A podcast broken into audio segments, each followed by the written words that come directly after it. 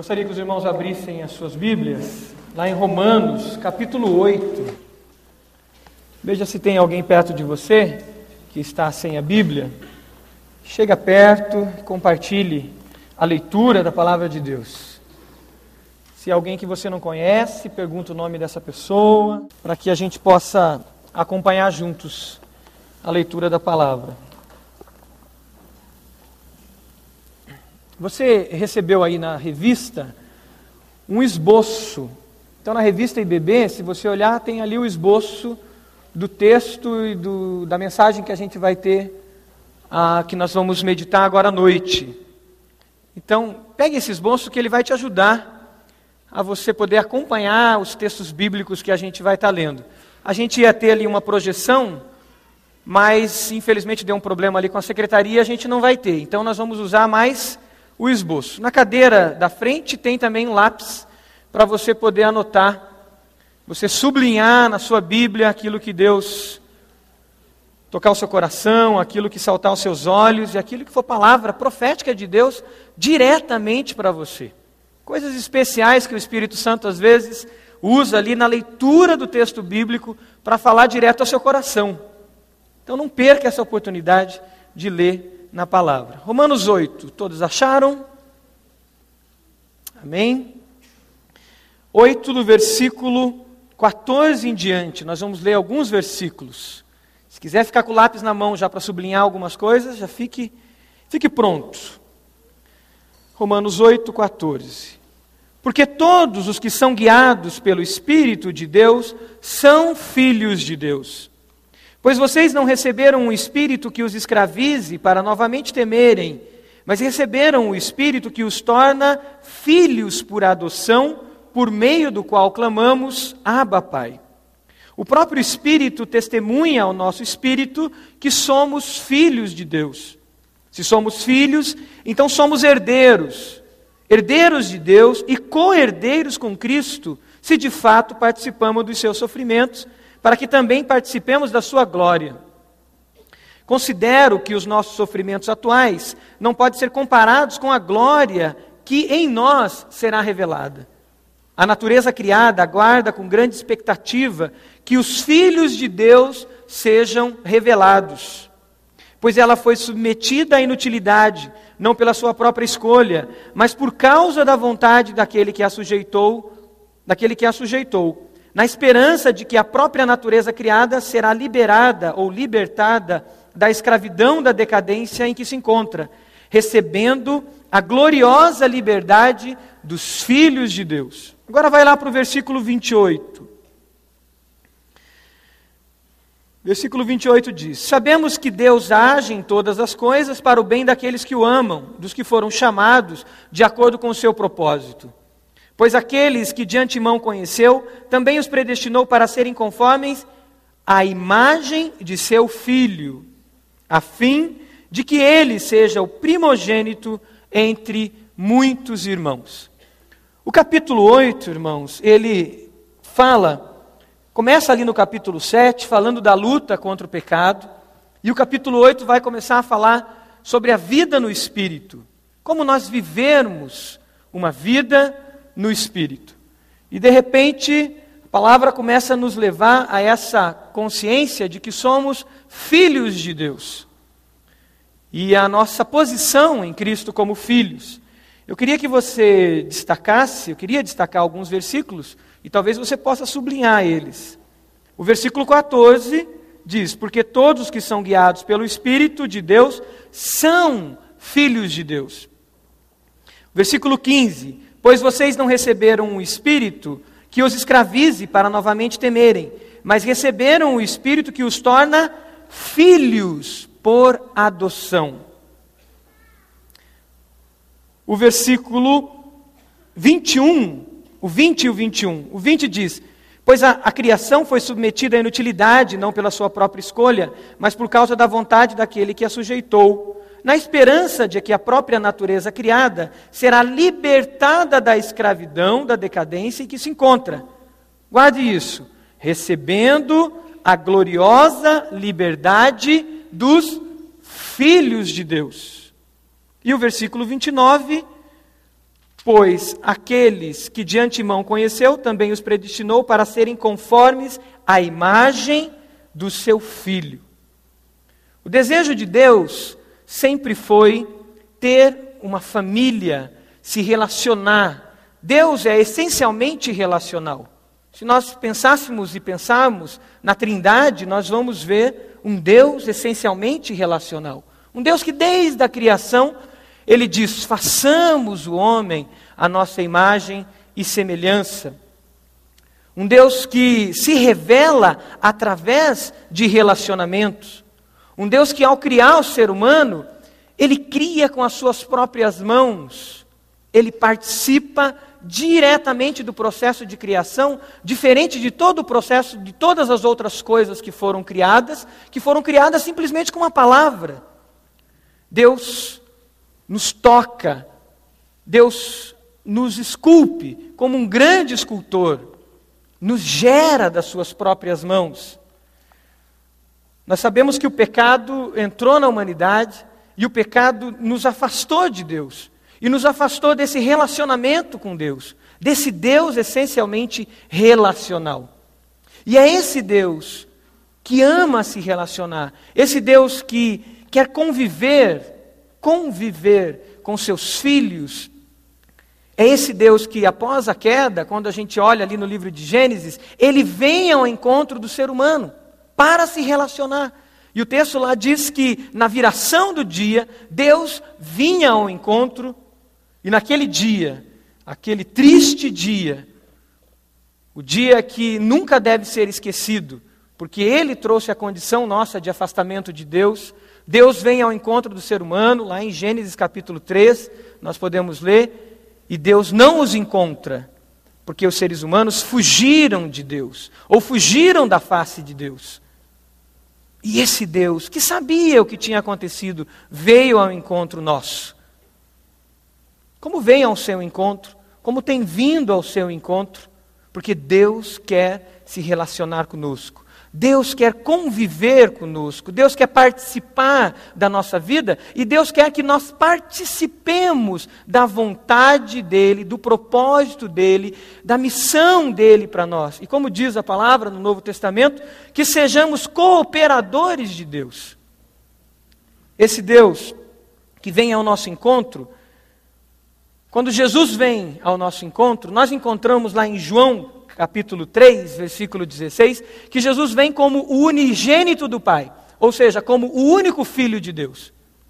No seu esboço você vai encontrar ali, né, na introdução, Jesus e uma flechinha. Jesus é o unigênito de Deus. É o filho de Deus único que vem ao nosso encontro. Mas tem algo especial que acontece após a cruz. Tem algo especial que acontece após Jesus conviver conosco, após Deus vir ao nosso encontro, Deus se fazer gente, Deus deixar a sua glória, Deus deixar a sua majestade, Deus deixar todo o poder, esvaziar-se de si mesmo e vir ao nosso encontro. Após a cruz, após a ressurreição, Jesus volta para o Pai, Jesus volta aos céus, e aqui tem algo especial para nós. Romanos 8, 29, nós lemos que de antemão nós fomos predestinados para sermos conforme a imagem do Filho, a imagem de Jesus. Assim como Jesus nos mostrou como nós deveríamos ser, assim como Jesus foi elevado aos céus, com corpo transformado, nós fomos predestinados, nós fomos separados por Deus para sermos igual a Ele. Mas tem algo especial ali que diz que, a fim de que ele seja, Jesus, primogênito entre muitos irmãos. Esse filho unigênito de Deus, agora ele volta para os céus. E ele agora é o primogênito entre muitos irmãos. E esses muitos irmãos são quem? Quem são esses muitos irmãos? São aqueles que recebem Jesus como seu Senhor e como seu Salvador. Lá em João, capítulo 1, versículo 12, tem um texto que a gente tem que guardar muito bem. Lá diz assim: Todos quanto receberam a Jesus, todos quanto receberam, deu-lhes o direito de se tornarem filhos de Deus. Em outra tradução diz: deu-lhes o poder, a legitimidade, a autoridade novamente de se tornarem filhos de Deus. O que, que isso quer dizer? Que sem Jesus nós estamos afastados de Deus, sem Jesus nós perdemos o direito, a herança, perdemos o direito de sermos filhos de Deus. São filhos afastados, pródigos, que estão longe do Pai, criatura de Deus.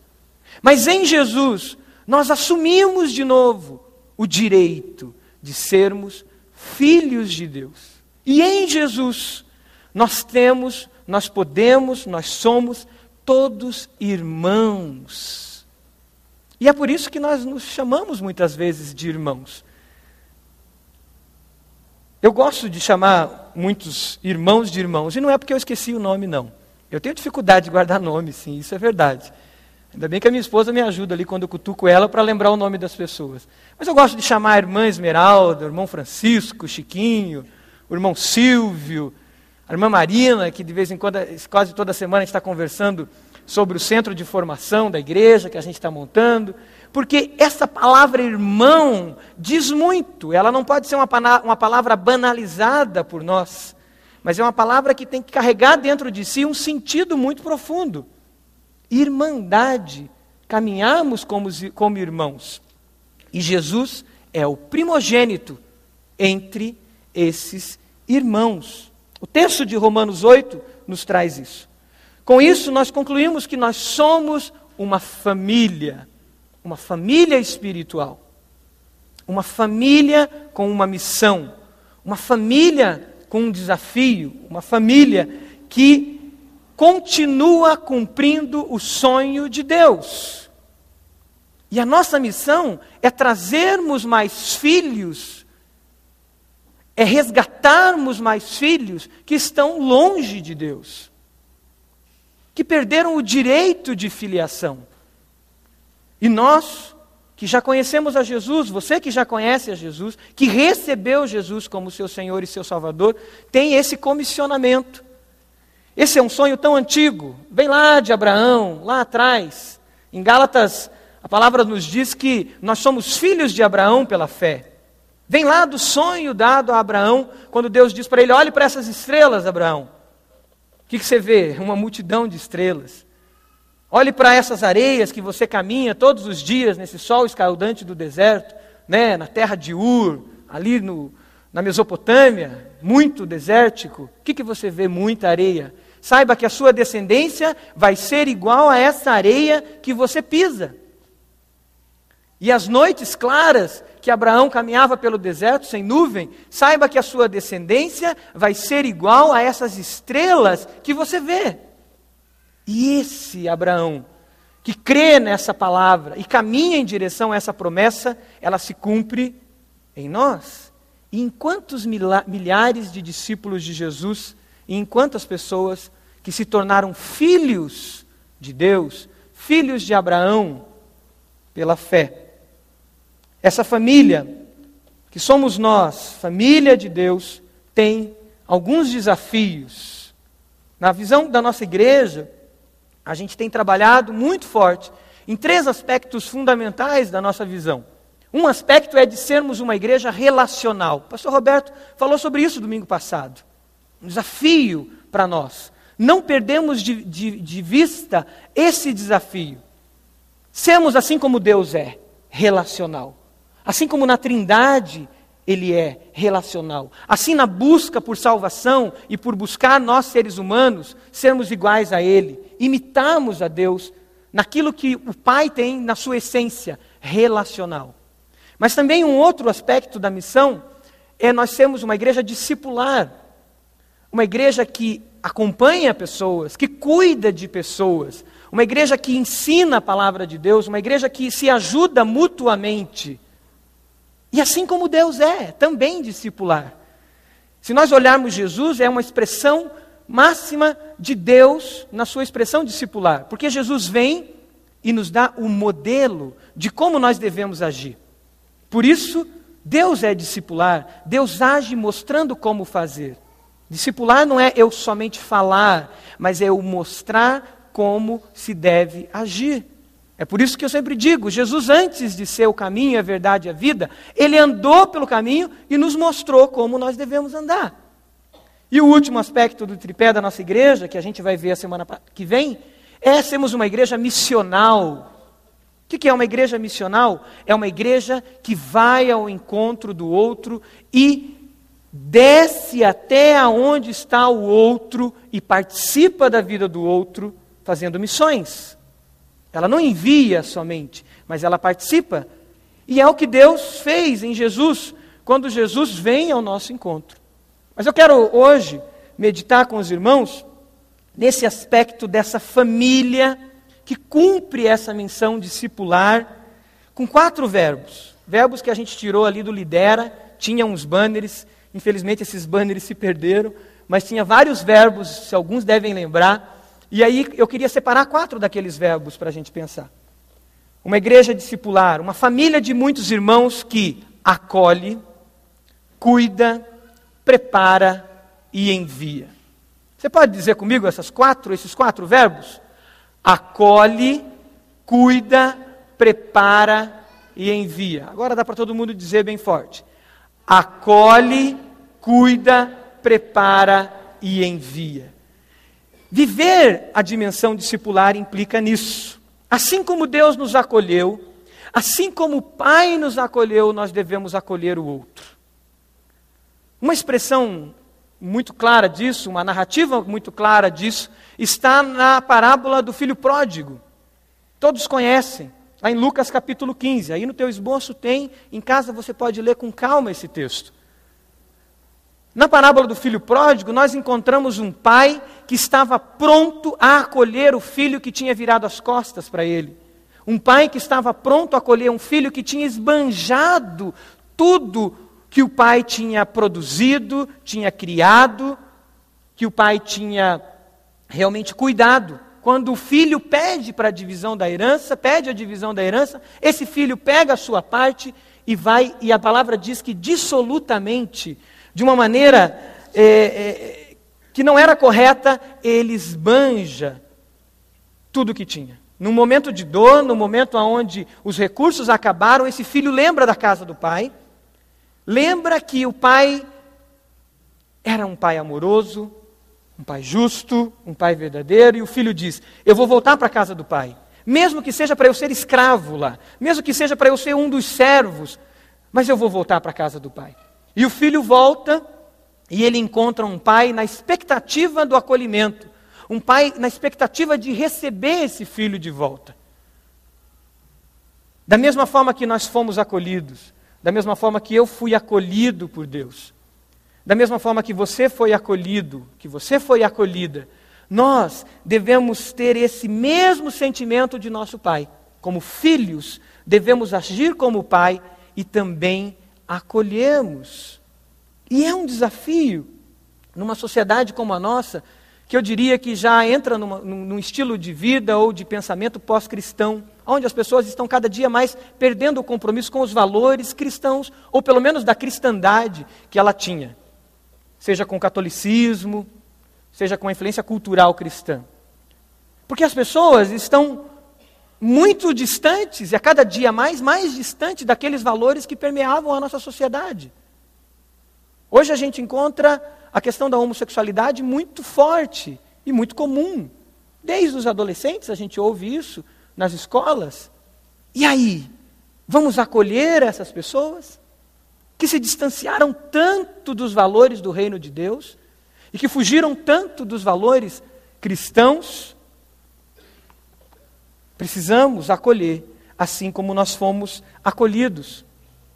Precisamos acolher aqueles bebês na fé que a cada dia ouvem o Evangelho no Brasil, mas não foram acolhidos em lugar nenhum.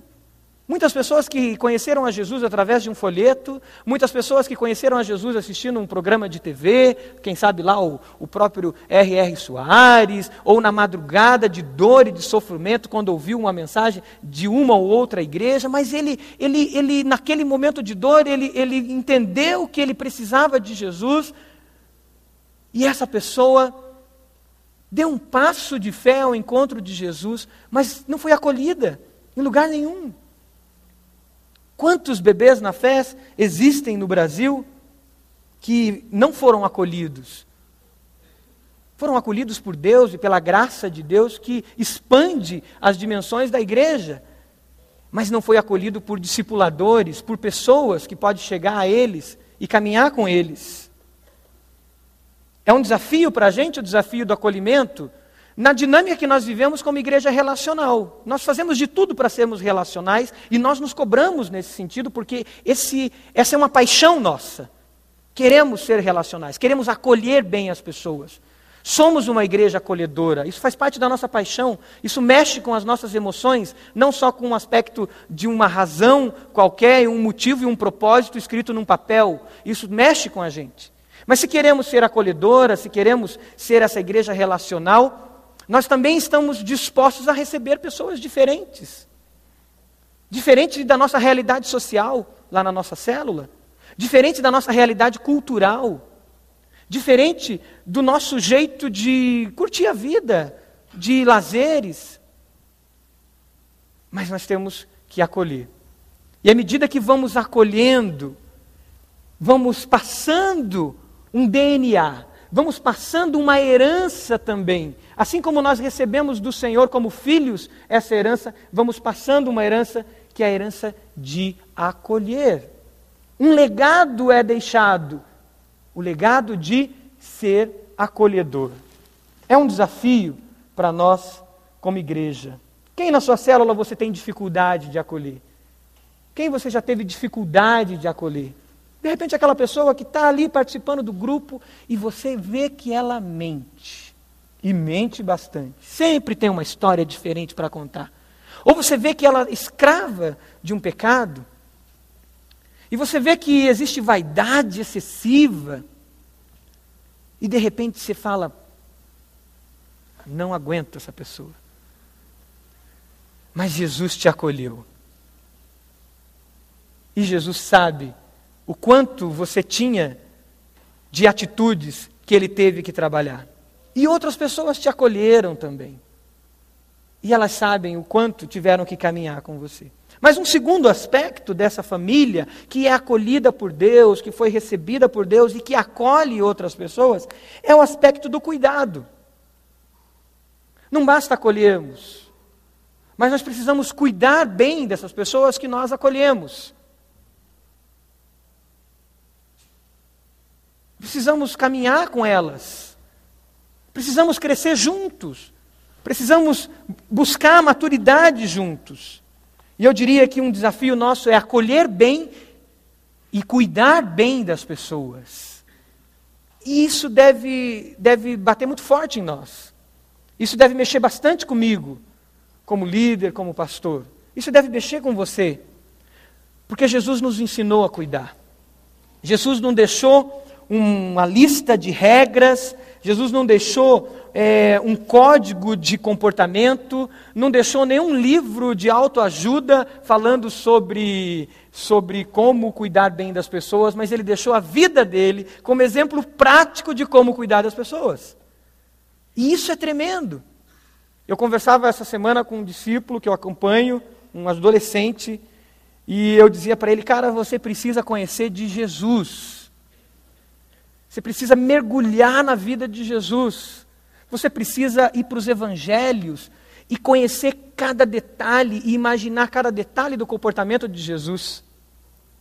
Mais até, muitas vezes, ou antes que, não mais que, mas antes que você forme as suas teologias. Conhecer a Jesus. E os evangelhos nos dão uma dimensão gigante, grande, de ações práticas de Jesus como ele agia com as pessoas, como ele cuidava das pessoas. É um desafio para nós, o desafio do cuidado. No Brasil, onde o Evangelho é anunciado, e graças a Deus por isso tem sido anunciado muito, é um desafio cuidar. Quantas pessoas estão ressentidas com a igreja ou com algumas igrejas? Porque não foram cuidadas. Quantas pessoas, de repente, foi criada uma expectativa de fé, com tudo que elas veem na televisão, com tudo que elas ouvem, às vezes, no rádio, e de repente não houve discipulado, não houve caminhada junto. E ficou ressentida com a fé e ficou machucada. Toda vez que a gente sai evangelizar e a gente faz evangelismo de impacto, alguma coisa assim, você encontra muitas pessoas assim. E nós temos que acolher essas pessoas e cuidar bem dessas pessoas, caminhar junto com elas. Por isso é muito importante a paternidade na fé, assumir essas pessoas como pais espirituais, como pai na fé dessa pessoa. Dizendo: Eu quero caminhar contigo, eu quero estudar a Bíblia com você, eu vou aprender junto contigo, eu vou crescer junto com você. Pessoas que precisam de libertação, que estão aprisionadas, que estão magoadas. E que não basta sentar aqui num domingo, nesse encontro fantástico de unidade da igreja, que é muito importante, fundamental para o fortalecimento da igreja, mas é preciso olho no olho, é preciso caminhar perto, é preciso sentir cheiro de gente. É preciso estar próximo, acolher e cuidar bem das pessoas. Só que nós vivemos numa sociedade tão competitiva e, e, e, e tão criativa nas suas maneiras e programas e formas que podemos nos perder dentro da própria igreja. O filho pródigo, se você lembrar bem, o irmão mais velho estava trabalhando. O irmão mais velho estava servindo. Ele não estava sem fazer nada. O irmão mais velho estava envolvido com coisas do pai.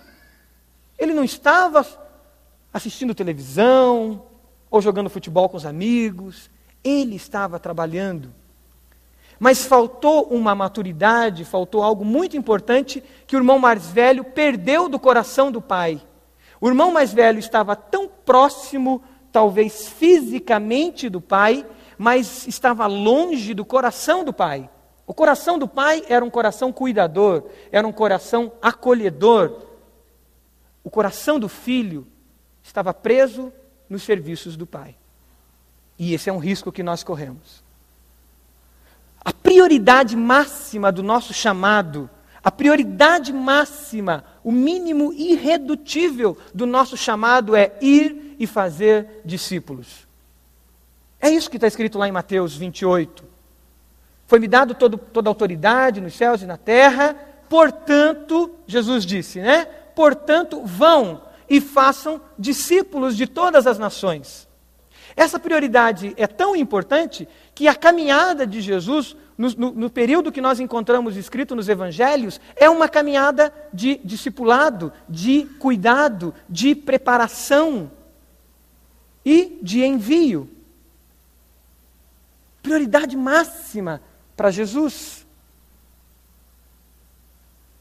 E ele nos dá esse exemplo.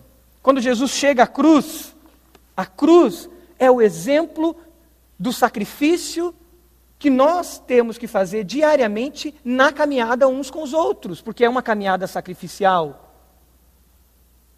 É uma caminhada de amor e de amor sacrificial de abençoar outras pessoas e deixar com que outras pessoas também nos abençoem. Você tem deixado ser cuidado pelo corpo de Cristo, por essa família de irmãos que nós lemos? Ou você tem resistido a isso? Ou você faz é, como eu já fiz e talvez algumas pessoas já fizeram, de repente você resolve, você senta aqui no culto do lado da coluna, para que na hora que o pastor Roberto, que tem o hábito de fazer isso, disser assim: Olhe para o irmão do lado e compartilhe com ele, você olha para a coluna para que você não compartilhe com ninguém? Sabe quem tem te trazido a esse lugar de adoração? É o Espírito Santo de Deus. Sabe quem tem te buscado e te atraído para esse lugar de adoração? É o Espírito Santo de Deus. Mas o Espírito Santo de Deus, que te atrai e te traz para cá, ele quer que você coopere Seja cooperador de Deus e dê o seu passo de fé e aprofunde-se mais no relacionamento com esse corpo. Tem coisas que somos nós que teremos que fazer. E Deus vai sempre instigar isso em nós. Ele não abre mão de algo muito importante da imagem e semelhança de Deus, que é o livre-arbítrio. Ele te atrai, ele te busca, mas você vai tomar algumas decisões. E é você que vai ter que tomar a decisão de caminhar perto de alguém. Sou eu que vou ter que tomar a decisão de dobrar os joelhos e estudar a Bíblia com alguém.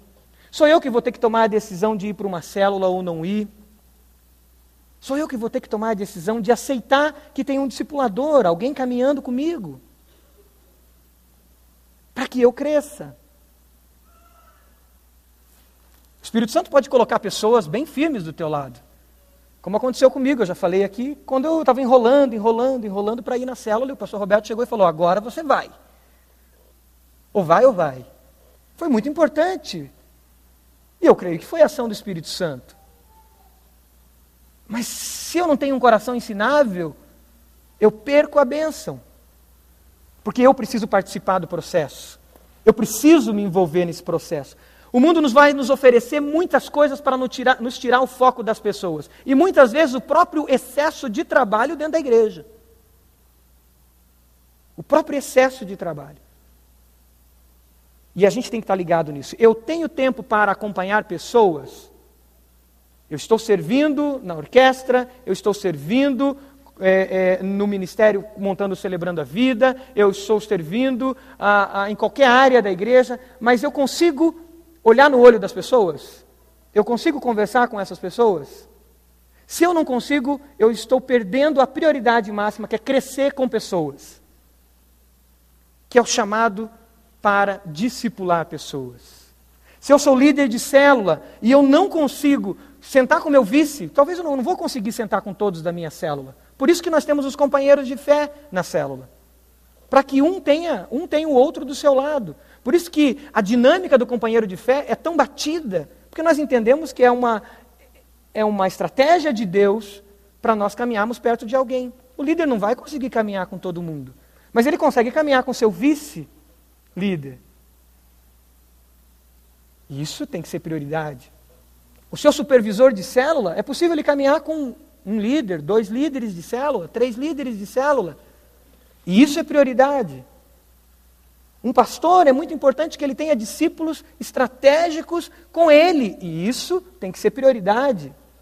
Um pastor não vai conseguir pastorear e acompanhar e discipular toda a igreja. Mas ele tem que ter discípulos estratégicos, assim como Jesus teve. Discípulos estratégicos que ele caminhava junto com eles.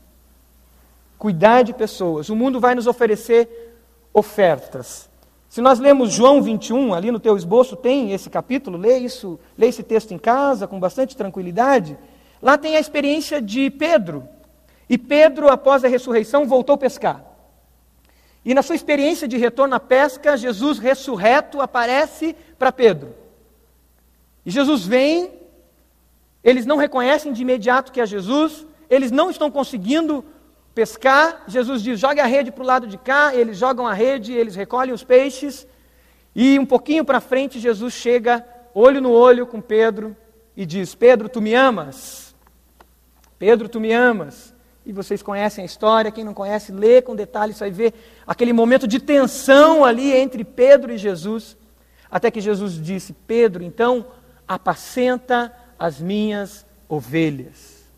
Pescar é muito importante, Pedro. Eu vou dar a provisão, e Jesus antes mostrou isso na multiplicação, no, no, no conseguir encher aquelas redes de peixe. Pescar é fundamental, mas apacenta as minhas ovelhas. É um chamado a todos nós. É um desafio para todos nós. Na, na, caminhada de Abraão, se a gente acompanhar a caminhada de Abraão, nós vamos encontrar um encontro de Abraão com dois reis. O primeiro rei era o rei de Sodoma. E o segundo rei era o rei de Salém. Se você puder ir lá para o Antigo Testamento depois e ler isso, você vai ver que interessante essa história. O rei de Sodoma diz para Abraão: Me entregue todas as pessoas, me entregue tua família, me entregue tudo que você tem. Abraão disse: Eu não abro mão das pessoas. Eu não abro mão dela. Eu abro mão dos meus bens, mas as pessoas não. E o rei de Sodoma ofereceria bens a Abraão. No encontro de Abraão com o rei de Salém, que significa paz, Abraão, ao encontrar esse rei, Abraão, pela primeira vez, antes da instituição da lei, ele entrega o dízimo como oferta e dizendo e representando a entrega total da vida dele a Deus. E Abraão recebe uma promessa do rei de Salém da multiplicação da descendência dele. Uma reafirmação da promessa de Deus. Pessoas precisam ter prioridade. Esse é o nosso desafio como igreja: acolher as pessoas e cuidar bem delas. Mas um outro verbo que eu queria destacar, nesse desafio nosso como família, de muitos filhos, muitos irmãos, é o verbo da necessidade do preparo. Se você puder ler lá em Efésios, capítulo 4, você vai encontrar Efésios capítulo 4, versículo 13. Algo muito importante sobre isso. Efésios 4, versículo 13. Você pode usar o lápis, sublinhar algumas coisas que vão te chamar a atenção aí.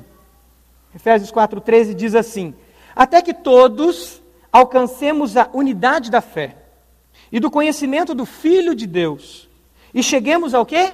A maturidade. Diga comigo, maturidade. Maturidade. Atingindo a medida da plenitude de Cristo.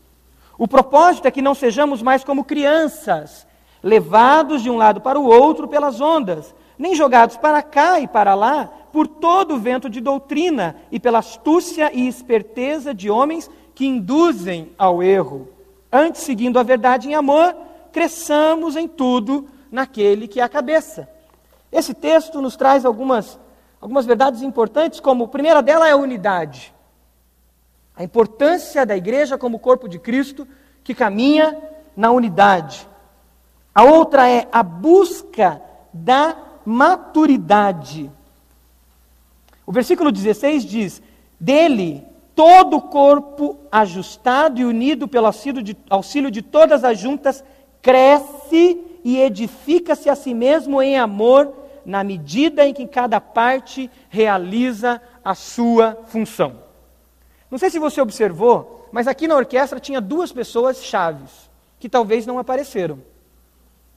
Uma delas é o irmão Marco que estava ali, escondidinho no canto dele, mas que foi fundamental para essa orquestra. Com os ensaios, com a dedicação, com aquilo que Deus chamou ele, com o ministério dele.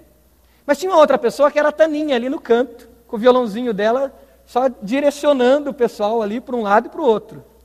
Ele dizia para a bateria agora menos, agora mais, agora isso. Fundamental, e talvez poucos perceberam isso cada um na sua função, edificando esse corpo.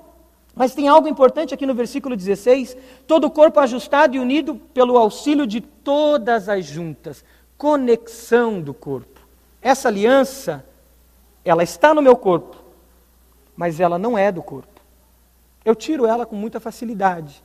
Talvez a sua aliança demore mais, talvez você engordou um pouquinho, ela está bem presa, e você consegue arrancar vai ficar uma marca ali no seu dedo.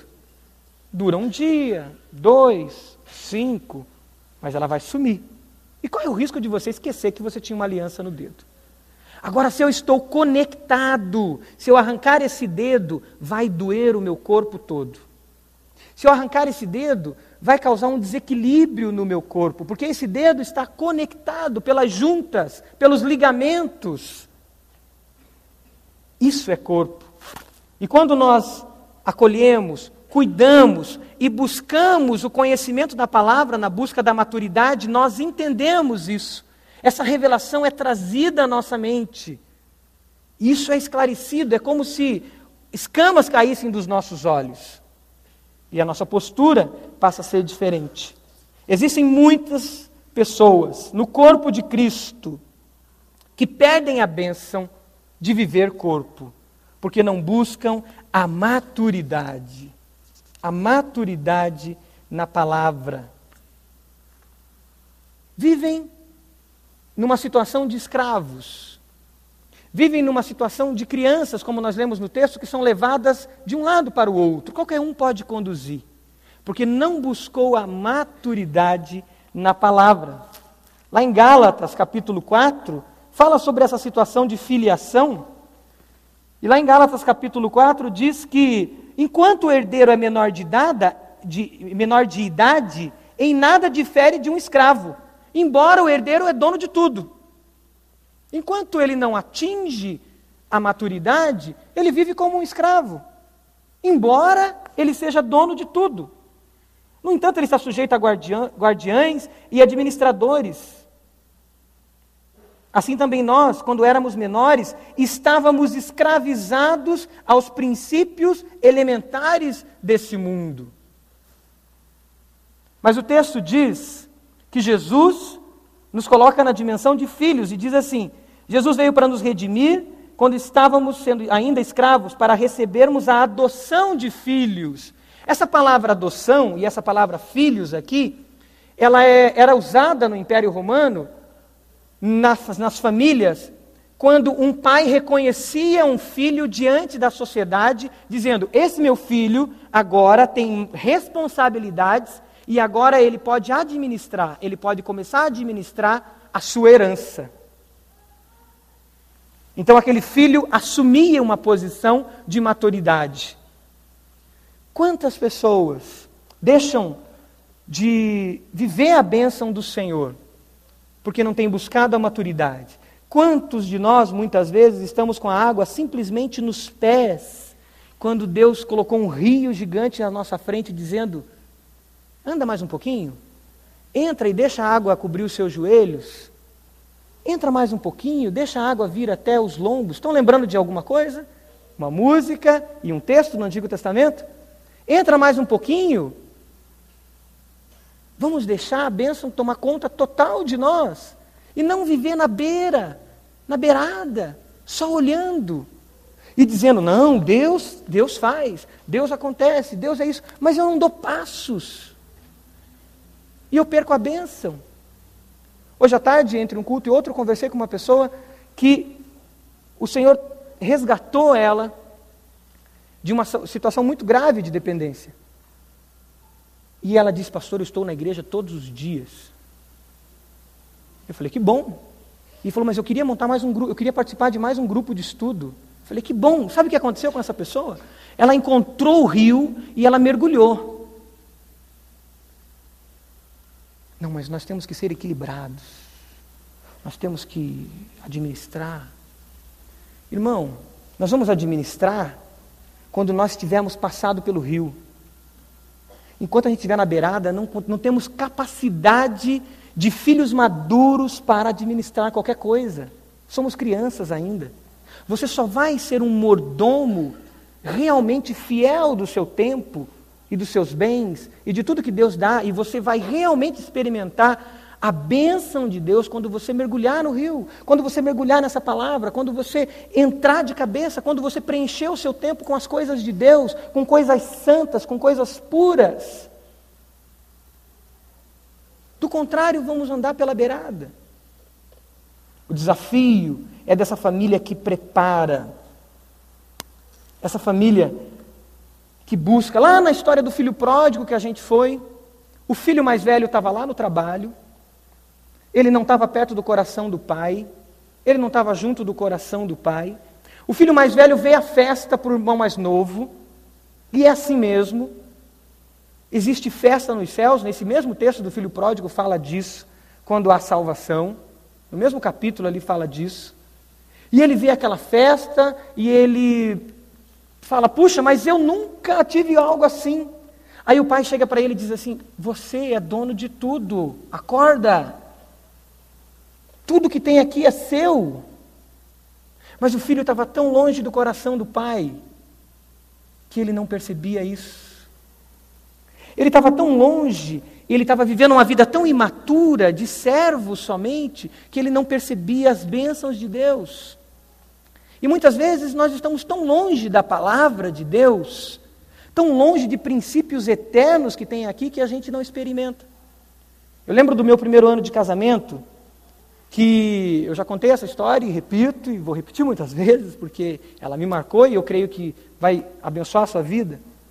E a gente em crise financeira, situação financeira complicada, e aí a minha esposa me questiona: e o nosso dízimo? Eu falo, mas como dízimo?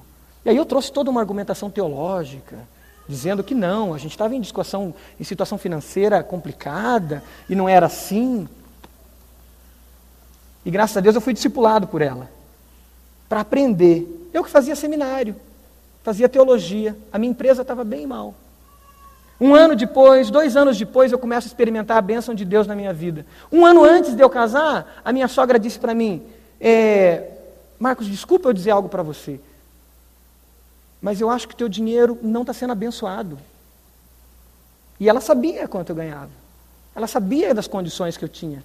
Ela sabia como a empresa estava indo bem. E eu fiquei muito irado com a minha sogra. E quem não ficaria, né? Muitas vezes por isso. Muito irado. Eu lembro que eu, que, que eu entregava o dízimo na igreja, e o meu sogro era o pastor da igreja, então, saca, né? Eu entregava o dízimo, ia lá e dava uma bolada, assim, pum. Aí, e, e não colocava meu nome, não fazia nada, porque eu queria dizer o seguinte: eu sou independente, e é, não acredito que tenha que ser assim. E eu me esquivava nesses argumentos. E graças a Deus que a minha esposa me ajudou a crescer em maturidade nessa área da vida. E a minha mãe me diz, né, meus pais dizem, se você tivesse casado três anos antes, você estava rico, né? E eu deveria mesmo. Porque o que Deus fez na minha vida após isso, o que Deus fez na minha empresa após isso, a conversão do meu sócio e tantas coisas que Deus fez e foi prosperidade de Deus. O alvo da nossa vida não está nisso, mas à medida que nós nos aproximamos de Deus, até isso, Deus abençoa. E a gente experimenta do milagre e do poder de Deus. Mas a gente perde porque a gente fica na beirada do rio. A gente não mergulha. A gente não busca maturidade. Nós estamos vivendo um momento na igreja muito forte de oração dos pastores, de preparo, de discussão sobre essas verdades essenciais da palavra de Deus. Tem um grupo trabalhando esse, esse semestre para nós começarmos o ano que vem com um centro de formação cristã. Estamos rediscutindo toda a nossa escola bíblica, todo o nosso currículo, porque nós queremos, como igreja, ter oportunidade de crescer com profundidade na palavra. E nós queremos ser uma igreja de crentes maduros, que são enviados a fazer missões em todos os lugares. Nós sonhamos com uma igreja que vai começar a abrir campos, vai começar a abrir extensões da nossa igreja em Curitiba, fora de Curitiba e aos confins da terra. Eu não estou satisfeito. Glória a Deus por tudo que tem acontecido em nossa igreja em termos de missões. Mas eu sei que Deus tem muito mais. Mas esse muito mais de Deus implica em acolhermos mais, em cuidarmos de pessoas, porque é cuidando de pessoas que a gente também desenvolve maturidade, em mergulharmos na palavra para sermos enviados. Sermos enviados. E o último verbo é esse: uma família de muitos irmãos que envia, que comissiona pessoas a fazer e cumprir a missão. Esse é um desafio nosso. Você tem preparado pessoas? Você tem caminhado perto de alguém na palavra e dito: Olha, eu estou aprendendo e você está aprendendo, mas Deus vai te colocar no ministério. Deus vai usar a sua vida. Você tem preparado pessoas, enviando pessoas? Você, como líder de célula, tem caminhado do lado de alguém bem pertinho e dito: eu estou caminhando contigo, estou aprendendo junto, estou te ensinando o que eu sei e Deus vai te usar também como líder. Você tem caminhado perto de alguém no ministério que você está envolvido, seja na música, seja na recepção da igreja, seja no estacionamento da igreja, e dito para algumas pessoas: Olha, eu estou caminhando com você e eu creio que Deus vai te usar nessa área. Você tem discipulado pessoas onde você está, lá no seu trabalho? Você tem sido esse comissionado por Deus. E discipulado não é só abrir a Bíblia com a pessoa. Discipulado começa com o nosso comportamento, atitude e valores do reino. O Paulo, um amigo meu, o maior desafio dele, sabe qual que é? Com 140 clientes, discipular empresários a pagar impostos. Empresários que não são convertidos. Desses, três, em três empresas dessas, sem entregar a vida para Jesus, só com o testemunho deles, começaram a pagar impostos. É os valores, são os valores do reino de Deus, o sal que está protegendo essas empresas, é o sal que está salgando. E o Paulo tem feito isso. Discipulando nações, transformando sociedades. Isso é tremendo. Você está pronto para viver essa dimensão da igreja? Feche seus olhos, medite mais um pouco você individualmente. A dimensão de filho, a dimensão de uma família que acolhe, que cuida, que prepara e que envia. Eu quero que você pense em você, que você pense na sua experiência de quando Jesus te acolheu. Quem era você? Aonde você poderia estar hoje, agora, se Jesus não tivesse te acolhido? Aonde você estaria? Aonde o Marcos estaria agora? Onde a Priscila estaria? Onde o Roberto estaria? Onde o Márcio estaria? Aonde você estaria se você não tivesse sido acolhida por Jesus? Aonde você estaria hoje se aquela pessoa que você conversou e que pela primeira vez você abriu seu coração para ela e você confessou Jesus e você confessou o seu pecado, você confessou a situação que você estava e aquela pessoa olhou para você e disse: Cara, eu vou caminhar com você. Irmã, eu vou caminhar com você. Eu vou começar a orar por você. Aquela pessoa que te acolheu, Você pode lembrar, quem sabe você tem 30, 40 anos de caminhada. Talvez foram seus pais. Mas talvez foi alguém diferente que você nunca imaginava que ela ia caminhar com você. Como tem sido a sua experiência de acolher outros? Você tem acolhido outros? Como tem sido a sua experiência de cuidado? Você tem deixado ser cuidado pelo corpo de Cristo? Ou o teu coração ainda precisa ser esmagado, exprimido?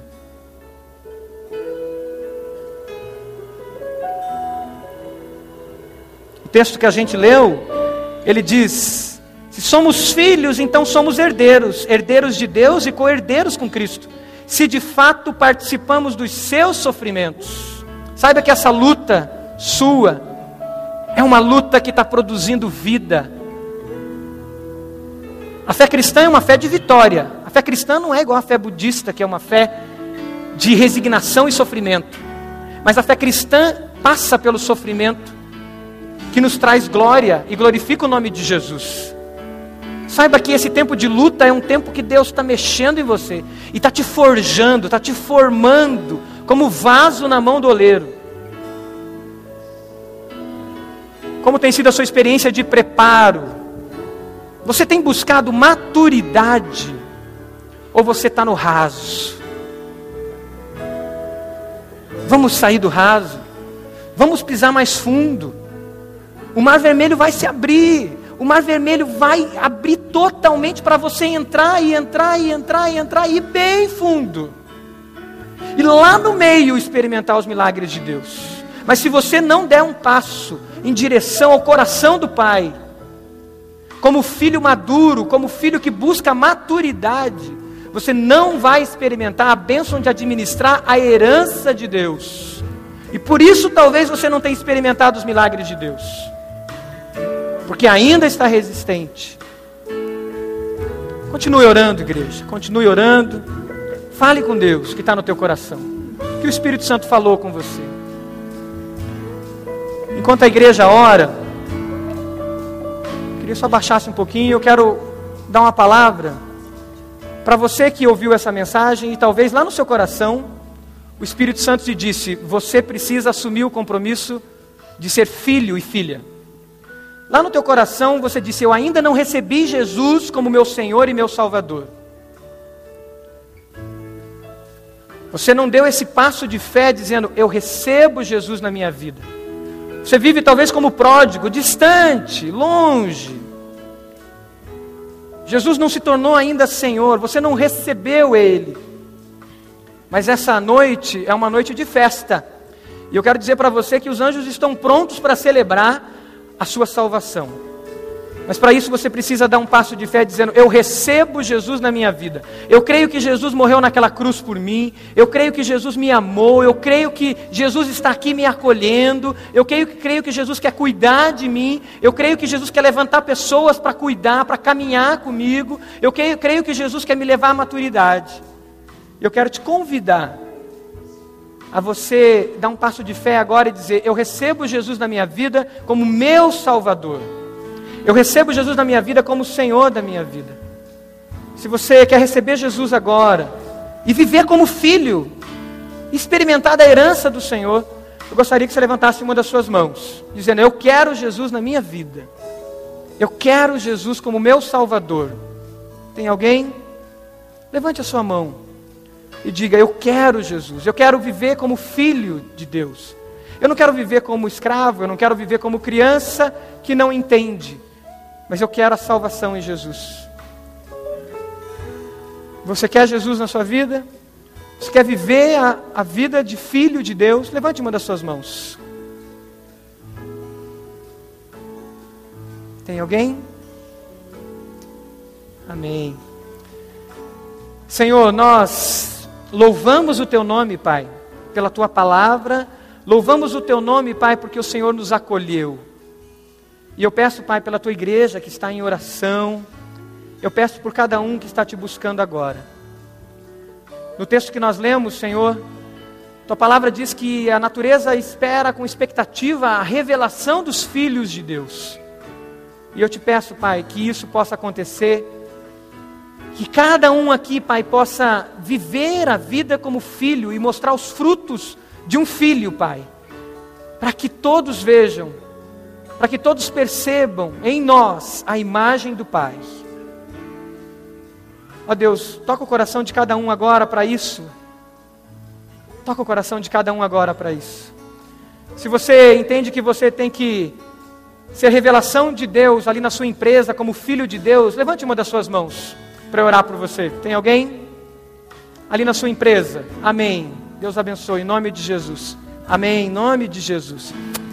Se você entende que lá no seu condomínio você precisa ser revelação de Deus, como filho de Deus lá no seu condomínio, lá no seu bairro, que você vai caminhar por aquele bairro de uma maneira diferente, que você vai caminhar por aquele condomínio de uma maneira diferente, que você vai cumprimentar as pessoas de uma maneira diferente, que você vai buscar na palavra maturidade para ser essa revelação de filho de Deus onde você está. Levante uma das suas mãos para orar por você. Amém.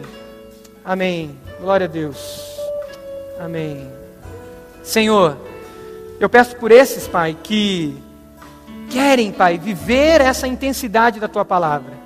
Não querem viver na borda, não querem viver na margem, mas querem ir além. Ó Deus, faz de nós esse corpo vivo de Jesus, que acolhe, que cuida, que prepara e que envia pessoas. Ó Deus, faz de cada um aqui, Pai, essa semana, um filho do Senhor, diferente, lá no trabalho, lá no condomínio, lá na rua onde ele vive, lá no comércio, lá com os filhos. Faz de cada um de nós diferente com a esposa, diferente com o esposo, vivendo a revelação de filhos, Pai, para que o teu nome seja glorificado. Essa é a nossa oração, em nome de Jesus. E o povo de Deus diz: Amém. Fica de pé, igreja. Amém.